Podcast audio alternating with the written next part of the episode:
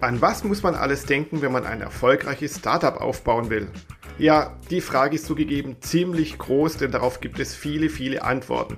Einen Aspekt, den du nicht vernachlässigen solltest, ist das Thema Unternehmenskultur. Was eine Unternehmenskultur genau ist und wie du eine positive Unternehmenskultur aufbauen kannst, das erfährst du in dieser Podcast-Folge.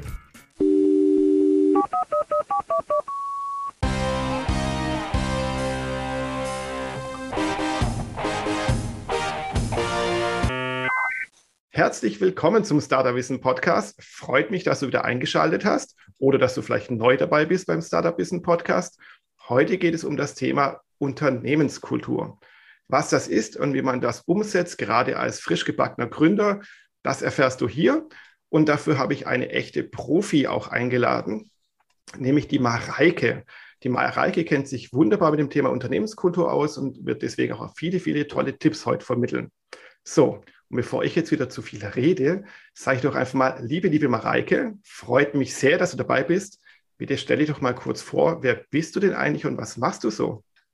Ja, hallo, danke für die Einladung. Ich bin Mareike Mutzberg. Ich wohne in der Nähe von München, komme ursprünglich aus Aachen, habe dort Organisationspsychologie, Kommunikationswissenschaften und Medienkultur studiert und bin über verschiedene Agenturen und Unternehmen in ein Startup gerutscht und bin da unglaublich glücklich geworden. Das ist die Lilium GmbH. Wir machen ein Lufttaxi, das kann jeder mal nachschauen. Wir sind ziemlich präsent. Und da habe ich von Anfang an als vierte Mitarbeiterin mitgearbeitet und bin so ein bisschen auch in die Kultur reingerutscht, dadurch, dass ich keine Ingenieurin war und alles andere gemacht habe und sehr viel Spaß dran hatte, etwas aufzubauen mit vielen Leuten, die dann auch aus verschiedenen Bereichen kamen, und habe gemerkt, Kultur und Kommunikation, das waren so genau meine Themen, und da habe ich mich reingefuchst und gemerkt, bei Lilium haben wir es damals einfach richtig gemacht. Das hat sich super angefühlt und wir haben sehr viel Rückendeckung bekommen von unseren Investoren und Co-Foundern. Und dann haben wir festgestellt, meine Freundin und Mitarbeiterinnen und ich, dass wir da ziemlich eine Alleinstellung hatten. Andere Startups haben das so nicht geschafft. Ja, um es auf den Punkt zu bringen, mit einer meiner damaligen Kolleginnen, die auch bei Tesla ganz am Anfang mitgearbeitet hat, haben wir festgestellt, es ist etwas, da gibt es ein kleines Zaubermittel, um die Kultur zum Gang zu bringen, und haben darüber ein Buch geschrieben. Ja, wunderbar. Vielen Dank für deine Vorstellung. Und es freut mich sehr, dass du dabei bist. Nicht nur wegen dir als Person, sondern eben auch für dich als eine Repräsentantin der Firma Lilium. Wer sich mit Startups beschäftigt, kennt Lilium. Und wer sich vielleicht weniger mit Startups beschäftigt, kennt dieses blöde Wort, diesen blöden Begriff Flugtaxis, den ja zum Beispiel Dorothea Bär damals aufgebracht hat und leider viel Häme eingebracht hat. Ungerechtfertigterweise, finde ich, weil das, was ihr herstellt und auch andere Mitbewerber, ist ein super cooles Thema. Eben diese vertikal startenden und landenden Flugfahrzeuge, nenne ich es jetzt mal, nicht Flugtaxis. Also ein spannendes Thema und auch ein tolles Startup-Thema. Aber darüber reden wir heute nicht. Wir reden eben über Unternehmenskultur. Und darüber hast du, wie du es ja gerade schon erwähnt hast, zusammen mit der Margareta Seiler, ein Buch geschrieben, die früher bei Tesla war. Die Firma, die dürfte man kennen, definitiv. Und das Buch heißt Culture Up. Gleich die erste Frage, warum ist denn das Buch auf Englisch und nicht auf Deutsch? Zunächst einmal ist Englisch unsere Business-Sprache gewesen und immer noch. Wir sind sehr international und darauf sind wir auch stolz. Wir haben es hingekriegt, wirklich aus, ich glaube, mittlerweile über 60 Ländern Leute anzuziehen, die für uns gearbeitet haben, und da kann man einfach kein Deutsch reden. Englisch ist da die Sprache, die jeder versteht, und ist unter den Ingenieuren auch einfach die einfachste, gängigste Sprache. Auch kommunizieren wir international. Das geht dann am besten auf Englisch, und Maggie lebt auch noch in der UK und da war es eigentlich naheliegend, dass wir es einfach auf Englisch schreiben, weil wir beide sowieso auf Englisch sogar reden, obwohl sie ursprünglich aus Österreich kommt. Ah, okay, witzig. Ja, aber da sind wir schon beim Thema, nämlich Englisch reden in Unternehmen, gerade in Startups, scheint ja, so ist meine Beobachtung, ziemlich in zu sein. Also ohne zu sagen, dass es jetzt ein Trend ist, aber die Firmen werden immer internationaler, stellen Leute aus der ganzen Welt ein. Und was ist natürlich dann die Sprache Nummer 1? Das ist dann halt eher Englisch als Deutsch. Gehört das schon zum Thema Unternehmenskultur, dass man sich darauf einigt zu sagen, so, wir reden jetzt alle Englisch miteinander? Definitiv. Bei uns haben wir das von Anfang an ganz definitiv gesagt. Englisch bitte immer. Also wenn es um irgendwas ging, wenn man eine E-Mail schrieb, wenn man auch nur auf internen Tools irgendwas geschrieben hat, war das Englisch, falls man es weiterleiten muss an jemanden, der vielleicht nicht Deutsch kann oder nicht die Sprache, die gerade gesprochen wurde unter zwei Kollegen. Unsere Meetings wurden auch alle auf Englisch abgehalten und auch aufgenommen, wie gesagt, wenn man es mal weiterleiten muss. Und was man noch dazu sagen muss, nicht nur die Talente, die man anzieht, kommen aus internationalen Ländern, sondern auch die Investoren mittlerweile oder die Supplier, also die Zulieferer, die man vielleicht hat, wenn man ein herstellendes Produkt darbieten möchte, die kommen auch aus anderen Ländern. Man kann sich nicht mehr beschränken und da ist Englisch einfach die vorherrschende Sprache. Okay, und das ist natürlich auch eine Sache, die hat sich zwangsläufig ergeben, aber die kann man ja auch von vornherein sagen, so, wir haben jetzt vielleicht noch keine internationalen Kunden, Zulieferer, wie auch immer, oder Mitarbeiter, aber trotzdem möchte ich eine Unternehmenskultur haben, in der man offen ist für verschiedene Sprachen und deswegen redet man dann auch nicht in Deutsch, sondern eben in Englisch. Genau, und da sind wir auch schon bei der Frage, was macht denn jetzt genau eine Unternehmenskultur aus? Das ist ja ein großer Begriff, da kann man ganze Bücher darüber schreiben, so wie du es ja dann eben getan hast. Aber kannst du mal so in wenigen Sätzen sagen, was definiert denn eine Unternehmenskultur? Da habe ich sogar eine Definition rausgesucht und wir haben versucht, das so groß wie möglich darzustellen in unserem Buch. Das sind die Werte, die Normen, die Regeln, Rituale, Glaubenssätze, die eine Gruppe von Menschen sich teilen. Das bedeutet, es ist das, was die Menschen ansteuert. So verhalten sie sich, so interagieren sie, so kollaborieren sie, so kommunizieren sie miteinander. Das heißt, so wie man sich verhält miteinander in einer Gruppe, wie diese Gruppendynamik, wird von der Kultur gesteuert. Das heißt, wir haben gesagt, that's how we do things around here. Also wie du in den Tag hineingehst und wie du Probleme löst, wie du an deine Mitarbeiter kommunizierst und mit denen umgehst, das alles ist Kultur. Mhm. Ist eine Kultur etwas, was von sich aus kommt und oder muss das von oben, also von den Gründern zum Beispiel gesteuert und gelenkt werden und vorgegeben werden, wie so Regeln oder Must-Haves? Sehr gute Frage und genau da liegt die Krux, denn eine Kultur entwickelt sich automatisch. Und leider nicht immer so, wie man sie gerne hätte. Das heißt, wenn man als Gründer den ersten Mitarbeiter oder die erste Mitarbeiterin einstellt, hat man im Prinzip schon eine Gruppe an Menschen, die verschiedene Werte und Normen und Glaubenssätze mitbringen. Und wenn man das auf einen Nenner bringen möchte, um miteinander effektiv arbeiten zu können, dann muss man das kanalisieren, dann muss man das ansprechen und am besten definieren. Da muss man dann in die Kultur eingreifen oder eine Kultur definieren. Genau okay. Deswegen.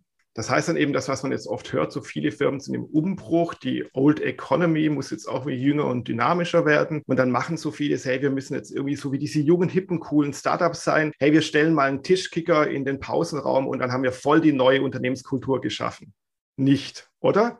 Nee, genau. Also so ein Tischkicker, der ist ganz nett für die Arbeitsatmosphäre und diese Arbeitsatmosphäre spielt natürlich in die Kultur mit rein, aber das ist niemals die Kultur selbst und die definiert sich auch nicht über diese Arbeitsatmosphäre. Die Kultur besteht vielmehr, da kommen wir jetzt schon wirklich ins Kleingehackte, die besteht aus den Tools, aus den Prozessen, aus den Kulturdefinitionen und aus dem, wie man kommuniziert. Also das ist wirklich ein bisschen komplizierter, aber es macht auch mehr Spaß, als nur einen Tischkicker hinzustellen.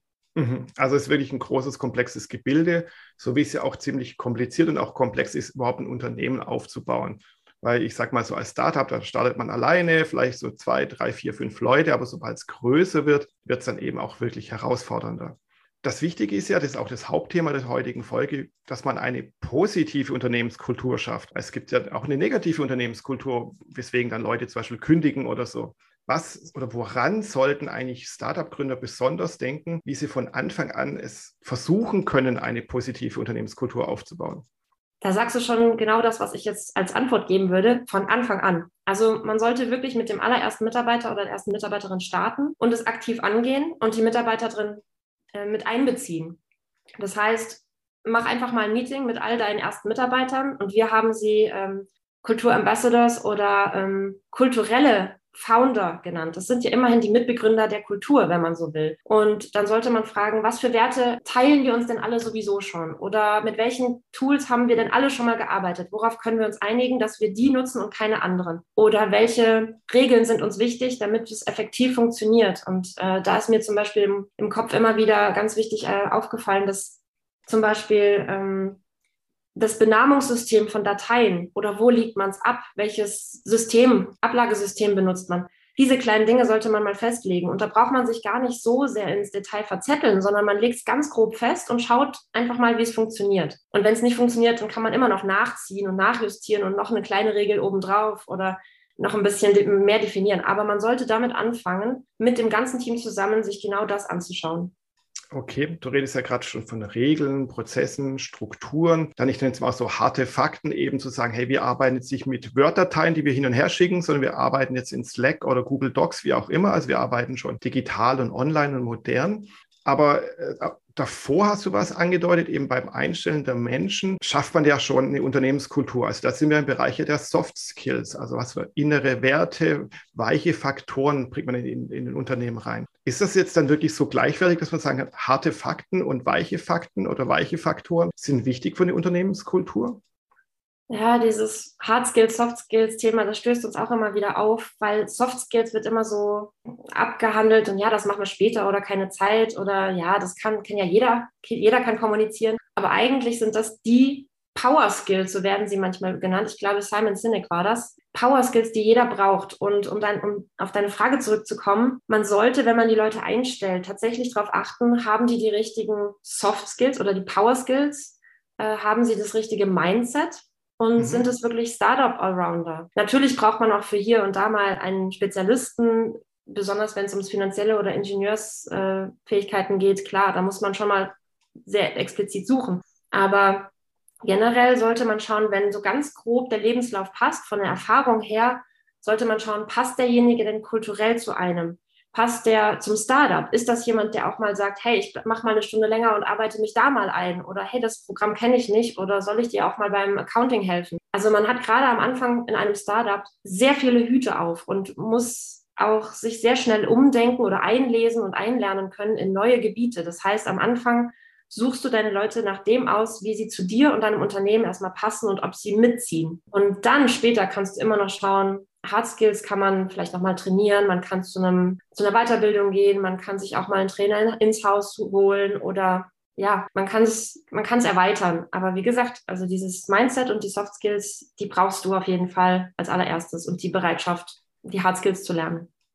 Finde ich sehr spannend und auch sehr wichtig, was du sagst, weil viele, die halt so ein Team aufbauen, Unternehmen aufbauen und damit vielleicht unerfahren sind, weil es das erste Startup ist, die denken so, jetzt brauche ich, ich brauche einen PHP-Programmierer. Also suche ich einen PHP-Programmierer und der weiß, wie man mit PHP programmiert. Das ist zwar schön und gut, aber eben, das ist ja auch ein Mensch, das ist ja kein Roboter, der jetzt irgendwelche Zeilen, irgendwie Codes runterschreibt. Und dass man sich vorher überlegt, ja, wie soll denn mein Team aussehen? Wie soll denn der Mensch sein, mit dem ich jeden Tag zusammenarbeiten muss wahrscheinlich? Und teilt auch die gleichen Ideen und Visionen. Gerade wenn man vielleicht so ein Öko-Startup ist oder so, dann wäre es natürlich schlecht, jemanden zu haben, der da halt da vorne morgens so mit einem dicken Verbrenner vorfährt, wenn ich eigentlich Elektroautos oder sonst was verkaufen will.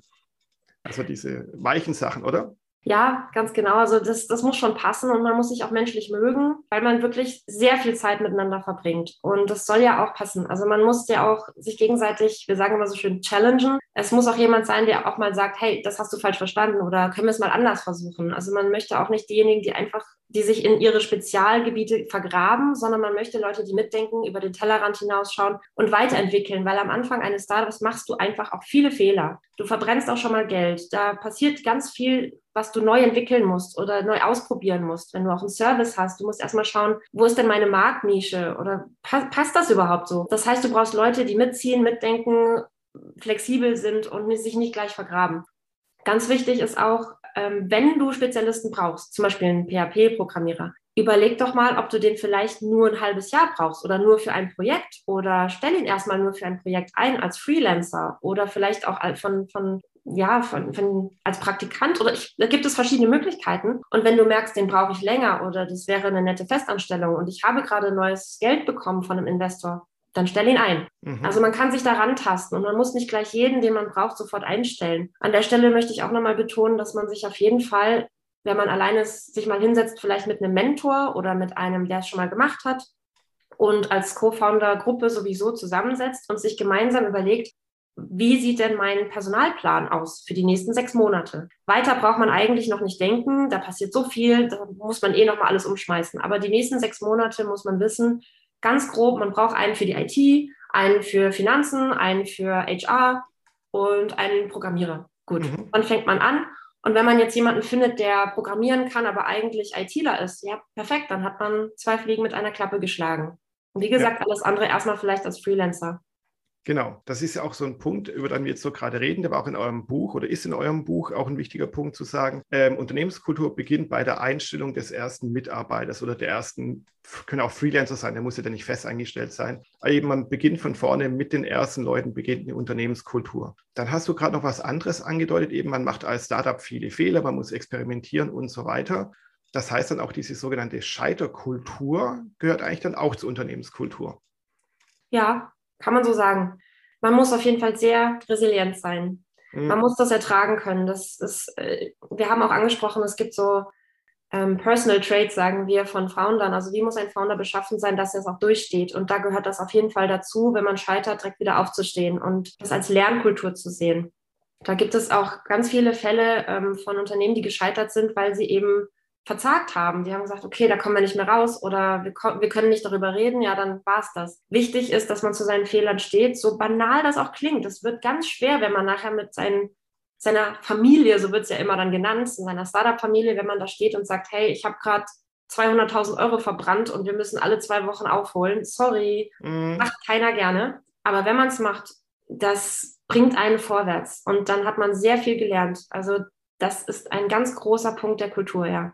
Ja, und eben auch, dass man dann als Gründer und als Startup-Inhaber, Leiter, wie auch immer, dann versteht, dass ein Startup halt anders ist wie ein normales Unternehmen in Anführungszeichen und dass man eben da halt immer sehr wendig sein muss, sehr viel scheitert, sehr resilient sein muss und so weiter und dass man eben halt auch keine Jobs anbieten kann, wo man sich halt dann von 9 to 5 irgendwie zurücklehnt und das war es dann irgendwie. Ein Startup tickt einfach anders. Ja, es ist so. Also es gibt wirklich Menschen, das sind Startup-Leute, die wollen das. Die wollen einfach irgendwo mitmachen, wo sie der Underdog sind, wo sie dieses Wir gegen alle, den Rest der Welt, dieses Gefühl haben, die auch gerne an einem Projekt mitarbeiten, von dem sie wissen, es verändert die Zukunft oder es macht für sie Sinn, diesen Purpose, diesen Sinn dahinter. Das wird immer wichtiger und diese Leute findet man. Und das sind die Startup-Leute, die man braucht. Und wenn ich noch ganz kurz darauf zurückkommen darf, was du eben gesagt hast, als Founder oder als Gründer eines Startups, musst du diese Kultur auch vorleben. Das heißt, wenn du Fehler machst, musst du das auch transparent kommunizieren. Oder wenn du merkst, da tuscheln 2 und du kriegst irgendwie durch den Flurfunk raus, da ist irgendwas passiert. Geh offen hin und sag, hey, es passiert nichts. Ich möchte es nur wissen. Lass uns mal gucken, was wir damit machen können. Wir müssen daraus lernen, um es nicht nochmal zu machen. Dass man wirklich diese Kultur schafft, Offenheit und Transparenz lebt. Das ist schwerer, als es sich anhört und das muss von ganz, ganz oben kommen. Deswegen kommunizieren ist das A und O in einer guten Kultur. Genau, Kommunikation und von oben nach unten leben, weil man kann ja von Leuten nicht was erwarten, was man selber überhaupt nicht erfüllt dann irgendwie. Richtig. Ja, finde ich auch sehr, sehr gut. Was wäre denn noch so ein Aspekt, wo du sagst, ja, das geht in die Richtung positive Unternehmenskultur oder in diese Richtung kann man sein Unternehmen dann eben lenken? Also wenn man dann schon ein kleines Team zusammen hat, sollte man auf gar keinen Fall unterschätzen, was so ein Team-Event ausmacht. Das überrascht immer viele, weil es heißt Startups, ja, die essen doch immer Pizza auf dem Boden und faulenzen nur oder da gibt es diese ganzen Klischees und du hast eben schon den Tischkicker erwähnt. Das stimmt so nicht. Also im Startup arbeitet man sich wirklich die Hucke ab und dieser Tischkicker, der wird wirklich dann benutzt, wenn man eigentlich schon die 3. Pause hätte haben sollen. Deswegen ganz, ganz wichtig ist für eine Kultur auch dieses menschliche mal nicht über die Arbeit reden. Lass uns mal was trinken gehen, lass mal zusammen kochen. Es muss nichts Teures sein, es muss jetzt kein Ausflug und ein Skiurlaub sein mit dem Team, sondern es geht tatsächlich darum, mal ganz nett einfach mal zusammen als Mensch sich kennenlernen und vielleicht auch rausfinden, hey, du hast mal da und da einen Kurs gemacht oder du kannst auch Chinesisch oder man lernt so viel über jemanden raus, wenn man einfach mal nicht über die Arbeit redet, dass man merkt, hey, beim nächsten Mal, wenn ich das und das Problem habe mit einem Kunden, der aus China kommt, kann ich dich mal dazu holen? Vielleicht mache ich ja kulturell was falsch oder vielleicht verstehe ich einfach nur ein Wort falsch. Also da gibt es ganz viele Dinge, die man auch über sich selber lernen kann oder über andere lernen kann, wenn man einfach mal Teamausflüge organisiert und das macht Spaß, das kann richtig Spaß machen. Genau, also so Events, die zum Team-Bonding dazu beitragen, nicht zum Team-Building, das ist ja meistens mit was, Projektmäßigen dann bezogen, sondern Team-Bonding, also die zwischenmenschlichen Beziehungen, dass die eben gestärkt werden. Richtig. Ja, Unternehmenskultur, das ist ja alles jetzt zwar ein sehr spannendes Thema, aber eigentlich nichts Neues, weil Unternehmenskulturen entstehen ja von sich heraus. Also seitdem es Unternehmen gibt, gibt es dann auch Unternehmenskulturen. Wenn man sich mit dem Thema beschäftigt, liest man immer mehrere Namen, also wenn man danach recherchiert. Zum Beispiel, man liest von Google, von Tesla und Deutsche Bahn. Kannst du mir sagen, warum man so viel über diese 3 Firmen liest, wenn es um das Thema Unternehmenskultur geht? Da kann ich jetzt fast nur Vermutungen anstellen, aber du fragst mich ja um meine Meinung. Also Google schwirrt mir immer im Kopf, weil es da sehr viel Freiraum gegeben hat schon immer. Die haben experimentiert, eben mit Kickertisch und freien Arbeitsplätzen. Aber die haben auch Prozesse eingeführt. Das weiß man natürlich nicht, wenn man jetzt einfach nur in der Zeitung von denen liest. Aber sie haben versucht, mal andere Urlaubsfreigabeprozesse einzuführen. Oder die haben mal versucht, anders zu arbeiten, dass man zum Beispiel von zu Hause aus arbeiten kann, als das noch nicht so populär war vor Corona. Sie haben ihren Arbeitsplatz so eingerichtet, dass man einfach auch mal außerhalb der Box denken kann. Also dieses kreative Büro, das kennt man ja vielleicht von Bildern. Sie haben zum Beispiel auch, soweit ich weiß, aber nagel mich jetzt nicht drauf fest, eingeführt, Meetings immer nur von 5 nach halb bis 5 vor halb oder so zu führen. Also es gab dieses, ich glaube, Pizzadiagramm. Ich weiß nicht jetzt, ob das von Google ist, aber das kann man auf jeden Fall nachschauen. Das kann man googeln. Dass man eben die Leute, die sich eben noch schnell einen Kaffee holen oder die eben noch schnell auf Toilette flitzen und die aus einem anderen Meeting kommen, dass man denen diese 5 Minuten gibt. Ja. Weil es geht ja darum, dass man Menschen zusammenbringen will und man will pünktlich anfangen, man will pünktlich enden in einem Meeting und diese Meetingkultur sollte man übrigens auch nicht unterschätzen als Teil der ganzen Kultur. Und wenn die passt, wenn man sagt, hey, das ist ja cool, wir haben jetzt Zeit, sogar noch offiziellen Kaffee zu trinken und wir kommen nicht zu spät zum nächsten Meeting, geht man auch viel frischer und fröhlicher und gerne sogar pünktlich rein ins nächste Meeting und vielleicht sogar vorbereitet und mit einem anderen Mindset, als wenn man rüberhasten muss. Okay. Also das war jetzt das, was ich zu Google weiß. Deutsche Bahn weiß ich leider nicht genug. Da denke ich mal, ist es vielleicht auch ein bisschen daher geschuldet, dass sie relativ veraltet sind von den Strukturen, aber wie gesagt, da kann ich jetzt nichts zu sagen. Müsste man jetzt mal nachgoogeln. Wie gesagt, ich bin nur auf diese Stichworte gelandet. Unternehmenskultur, Deutsche Bahn. Okay, dachte, frage doch gleich mal die Expertin. Genau. Und dann liest man natürlich immer noch eben, wie gesagt, von Tesla, aber auch von Amazon manchmal. Hängt wahrscheinlich damit zusammen, dass es einfach große, bekannte, ehemalige Startups sind. Mittlerweile kann man die ja, glaube ich, nicht mehr wirklich als Startups bezeichnen. Sie haben vielleicht noch eine Startup-Kultur, aber die sind wahrscheinlich auch dann sinnbildlich für vieles Neues in Unternehmen, oder? Also ja, und wenn ich ganz kurz den Begriff Tesla aufgreifen darf, da weiß ich, dass Tesla immer schon sehr visionär gearbeitet hat. Elon Musk stand schon immer sehr zentral an der Spitze. Also der hat, wenn ich das so sagen darf, nicht viel involviert, seine Leute, aber er hat sehr viel kreativen Freiraum gegeben. Er hat sehr genau gewusst, was er will und das hilft natürlich auch als Founder, dass man eine Richtung vorgibt. Er hat die Kultur definiert.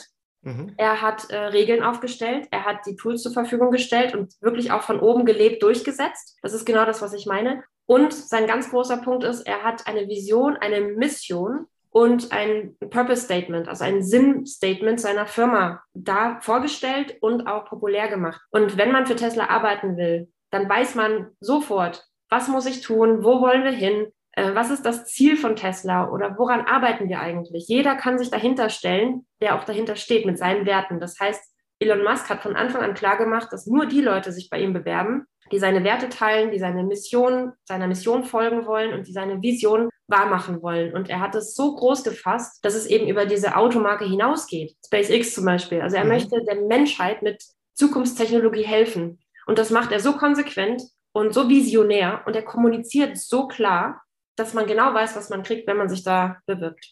Ja, ein sehr spannender Punkt. Das wird auch gerne vergessen, wenn man ein Unternehmen gründet. Da hat man auch 1000 Dinge im Kopf. Und dann denkt man ja vielleicht nur an den nächsten ersten Schritt, um vielleicht auch manchen Papierkram zu erfüllen. Und dann denkt man an sein Produkt und sagt so, ich will jetzt die geilste, was weiß ich, HR-App der Welt entwickeln oder ich habe irgendeine Webplattform entwickelt, wie auch immer. Und dann denkt man an sein Produkt, an die Software, an die App, wie auch immer und auch natürlich an die Umsetzung. Aber was ist denn meine kurz- und mittelfristige Mission mit dem Unternehmen und was ist meine Vision? Ich glaube, das vergessen viele Startups. Ist am Anfang vielleicht noch nicht so ganz greifbar, weil man erstmal gucken muss, dass man überhaupt überleben kann als Startup. Aber dann, wie du schon sagst, eben bei Elon Musk oder jetzt mit seinen Firmen wie SpaceX, da weiß man, für was die stehen und wohin die wollen. Also SpaceX will als nächstes den Mars besiedeln und danach den ganzen Weltraum.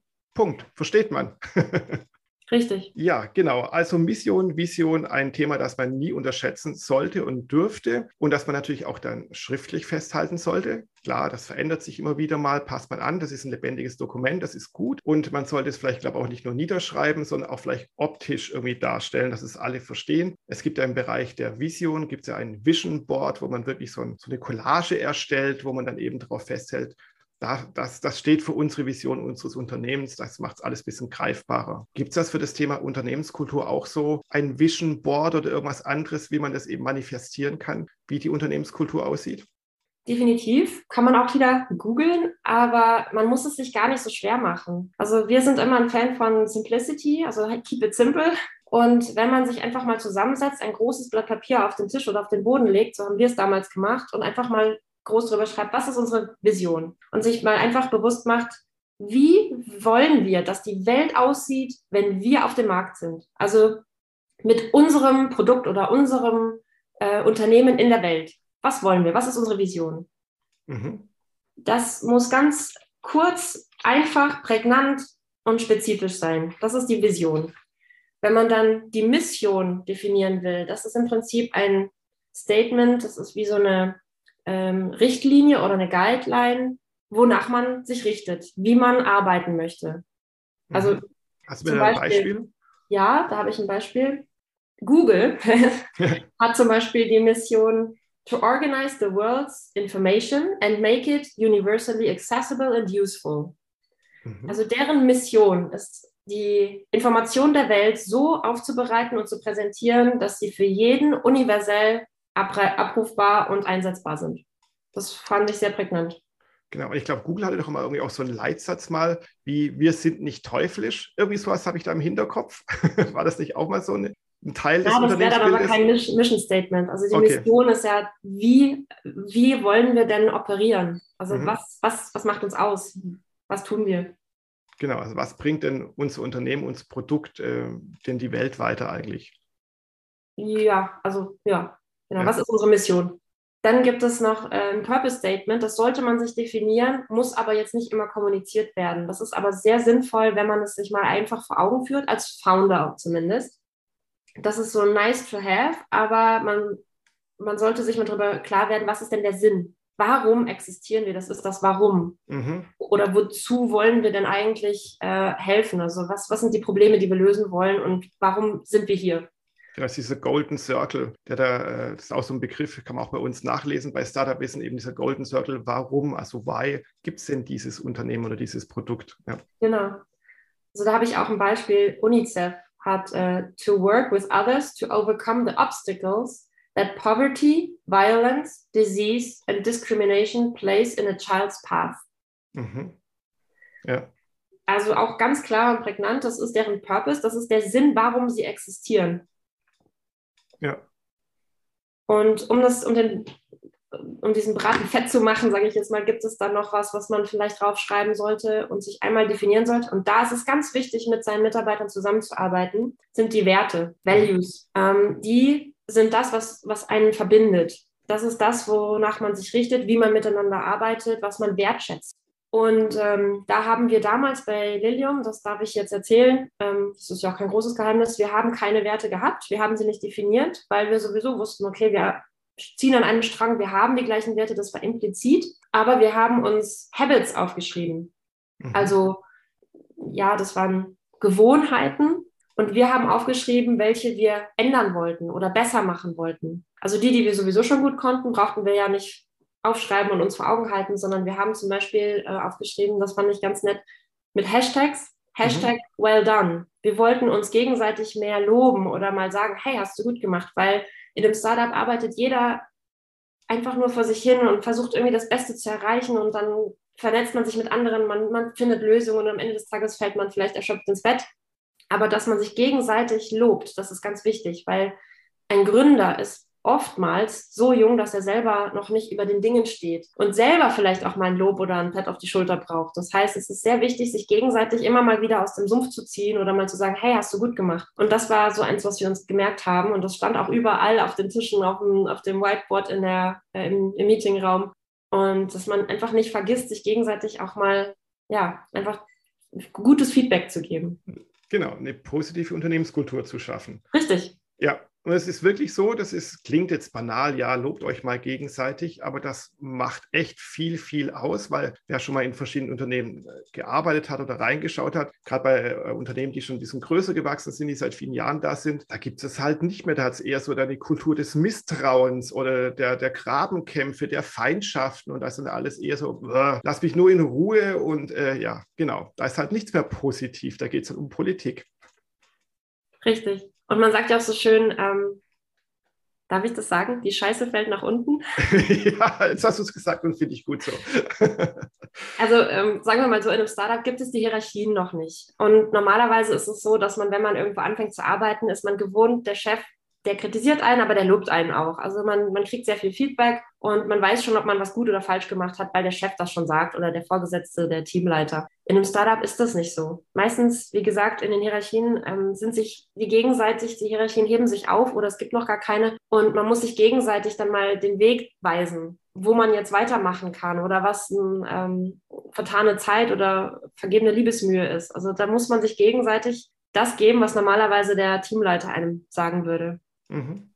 Genau, und auch vielleicht anerkennen muss, bloß weil einer auf dem Papier eine höhere Position hat, weil er sich dann Teamleiter schimpft oder in der Geschäftsführer ist, wie auch immer, aber das heißt ja nicht, gerade wenn man jung ist im Business, wie auch immer, dass man dann die Weisheit mit goldenen Löffeln gegessen hat irgendwie, sondern man ist da halt hingekommen, wie auch immer, aber das heißt ja nicht bloß, weil ich jetzt Vorgesetzter bin, dass ich immer recht habe und alles gut mache. Richtig, und genau das sind die Soft Skills, von denen wir am Anfang gesprochen haben, diese Power Skills. Wenn du dann mal in einem Startup oder einem Scale-Up dann Teamleiter wirst und selber eine Führungsperson wirst, solltest du so viel Soft Skills oder so viel Mindset mitbringen, dass du weißt, okay, ich fange jetzt mal die Kritik von oben ab und wandle sie um in konstruktive Arbeitsaufgaben, oder ich schaue mal, was haben denn meine Leute gut gemacht, ich schaue, dass sie gut arbeiten können.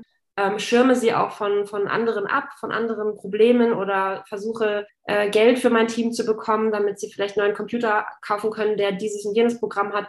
Also da gibt es Möglichkeiten, über sich hinauszuwachsen und dann Teamleiter zu werden. Aber genau das hat eben am Anfang meistens keiner, der in einem Startup arbeitet. Mhm. Das ist genau das, was man sich halt mitbringen oder aufbauen muss. Das sind diese Soft Skills. Genau, und auch zu zeigen hier, ich liebes Team, ich möchte euch jetzt nichts Böses, ich meine es wie ihr auch positiv, wir wollen alle an einem Strang ziehen, wir wollen unser Startup voranbringen, und wenn ich Fehler mache oder vielleicht mal was Blödes sage, dann hat es jetzt nichts mit was Negativem zu tun, sondern so bin ich halt einfach, ich bin ein Mensch, und bitte sagt es mir dann auch einfach, dass ich vielleicht was Blödes gesagt habe oder so. Richtig. Ja, positive Unternehmenskultur ist ein spannendes Thema. Ich könnte jetzt noch stundenlang mit ihr drüber reden. Wir könnten euer gemeinsames Buch komplett durchgehen. Das würde jetzt den kompletten Rahmen hier sprengen, aber wer sich eben für das Buch interessiert, Culture Up heißt das, werde ich auch noch in den Shownotes verlinken eben, mag sich das gerne mal durchlesen. Also es liest sich auch sehr, sehr fluffig, also ich habe es immer wieder mal zur Hand genommen und dann ein Kapitel gelesen und so, weil es auch so vielseitig ist und auch viele Leute dann zu Wort kommen, die dann eben das aus ihrer eigenen Perspektive beschreiben, wie das in ihrem Unternehmen, in ihrem Startup dann eben auch war. Sehr spannend. Dankeschön. Bitteschön, gerne. Mareike, freut mich sehr, dass du dabei warst. Vielen, vielen Dank. Ich drücke dir noch die Daumen, und ich drücke natürlich auch Lilium die Daumen, dass es bei euch weiter vorangeht und dass ihr die Welt erobern werdet mit euren nicht Flugtaxis, sondern mit euren tollen Fluggeräten. Man kann, glaube ich, schon Flugtaxi sagen. Aber vielen Dank und danke für die tolle Einladung. Es hat mir sehr viel Spaß gemacht. Ja. Vielen Dank, freut mich. Und für alle da draußen sage ich auch vielen Dank fürs Zuhören. Würde mich sehr freuen, wenn ihr den Startup Wissen Podcast abonniert, wenn ihr ihm vielleicht einen Like gebt, wenn ihr uns Kommentare schreibt. Ja, und ich freue mich einfach auf alle Zuhörer, die beim nächsten Mal natürlich immer noch gerne dabei sind. Und bis dahin wünsche ich eine erfolgreiche Woche. Tschüss.